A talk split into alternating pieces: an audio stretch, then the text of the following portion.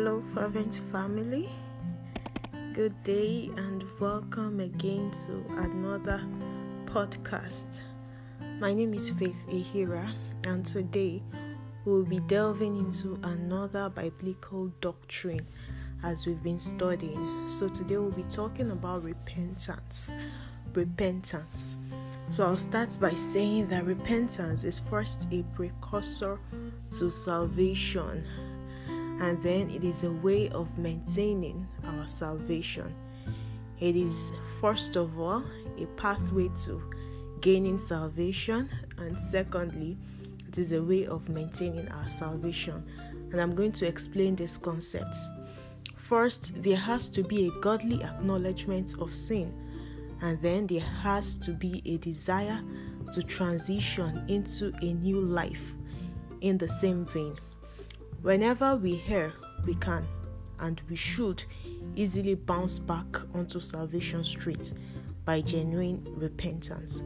So I call repentance a godly, you know, I call repentance a, a godly acknowledgement, you know, an acknowledgement, a knowing, because sometimes repentance can be carnal.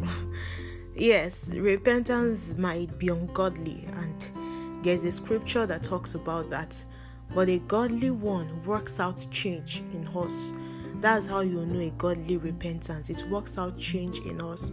It is being remorseful in such a way that we seek out and actually take the best way out, which is repenting of our sins and asking for God's mercy and forgiveness, and then making a firm decision with determination never to go back into such sins. So, godly repentance will make us remember the sacrifices of Jesus on the cross and not want to nail him to that cross again. If we look at the Bible in Second Corinthians chapter 7, verse 10 from the the Passion Translation, you know, God it, it says that God designed us to feel remorse over sin in order to produce repentance that leads to victory.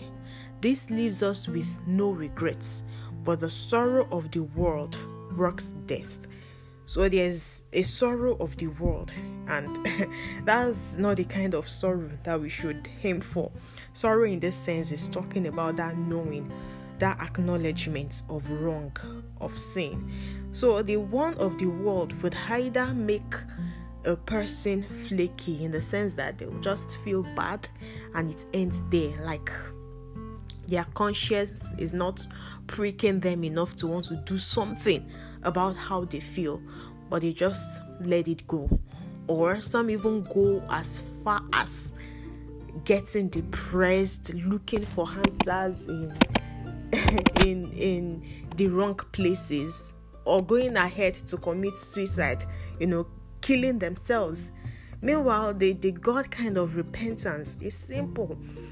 Yes, everyone feel remorse over sin, but to have a godly kind of repentance, you would that remorse will lead you to victory and it won't leave you with any form of regrets. It will lead you to victory, it will lead you to salvation, it will lead you to coming back to Christ. That is what godly repentance does. So I would like us to go back to that Second Corinthians 7, verse 10, and meditate on it in different versions and translations of the scriptures. So, an easy way to come to repentance occasionally is when we are sober and reflective on our lives.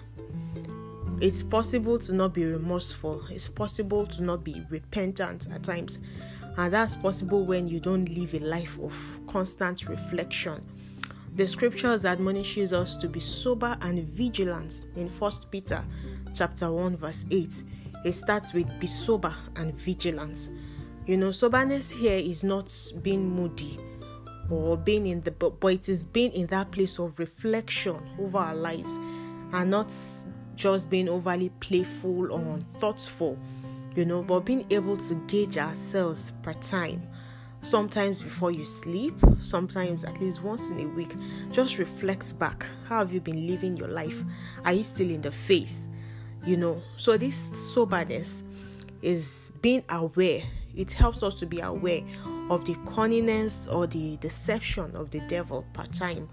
It will bring to your mind what you know the patterns that you've been going through you know the kind of things you've been doing the kind of things you've been saying and if you've been opening doors to the enemy in any way.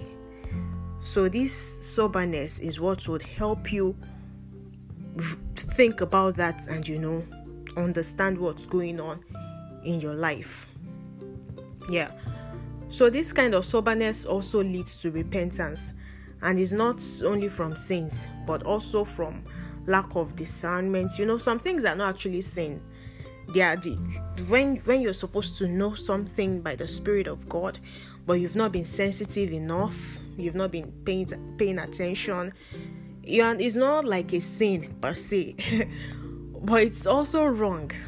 So being sober will help you to know if if you've lacked discernment if you have been unbelieving you know, if you have lacked total submission to God and other things like that, especially if we've been in that unhealthy space as a child of God for, for, a, for a while, for a period of time. So, this way, we would need to live a life of constant repentance and learn the act of staying on track with God. And that would mean growth for us. When we finally come out of that space of doing things or acting in such a way that we feel guilt occasionally and needing to ask God for forgiveness over and over again. We are finally growing as sons of God and heirs of Christ.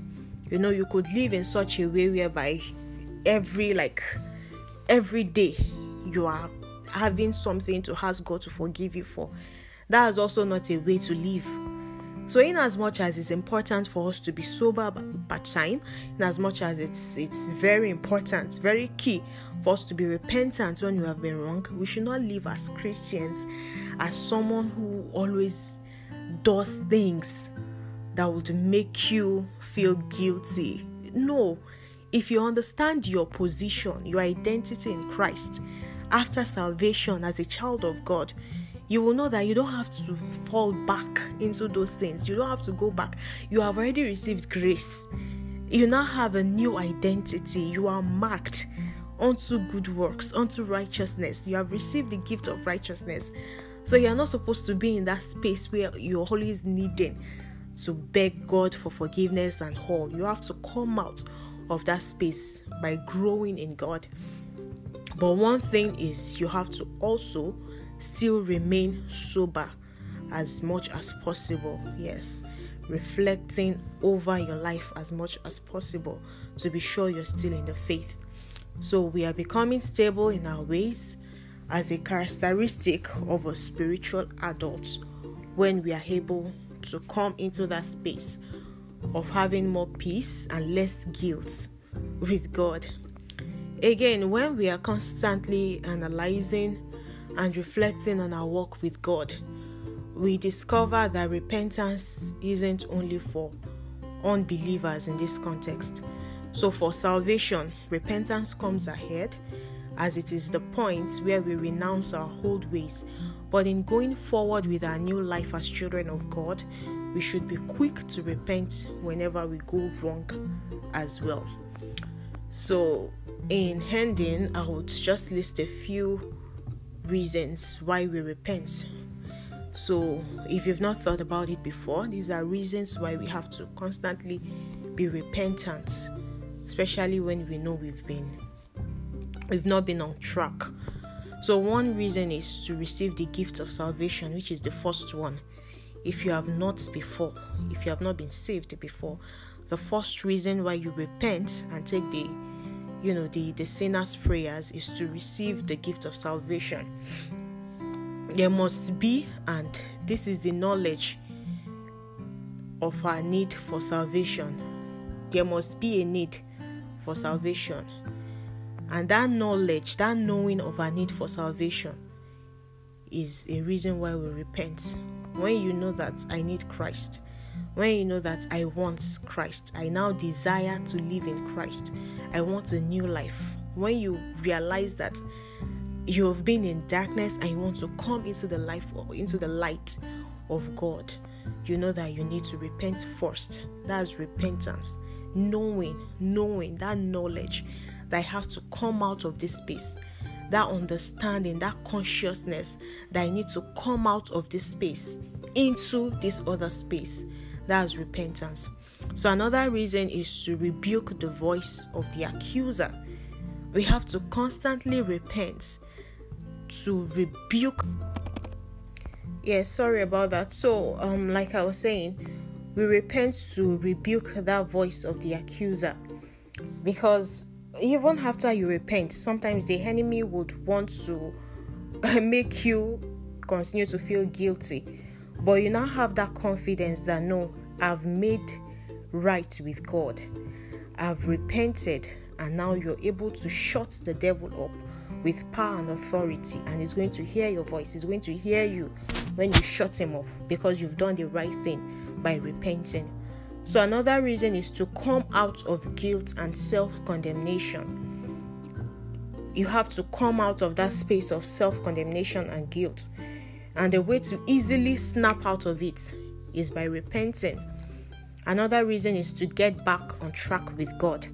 So, naturally, when you have come out of that space of guilt and self condemnation, the next thing is to be is that you're back on track with God if you feel like it or not you you don't have to allow your your feelings determine anything at this point you are already back on track with god you can start relating with him again as your loving father. He never stopped loving you. That's what we need to understand as children of god.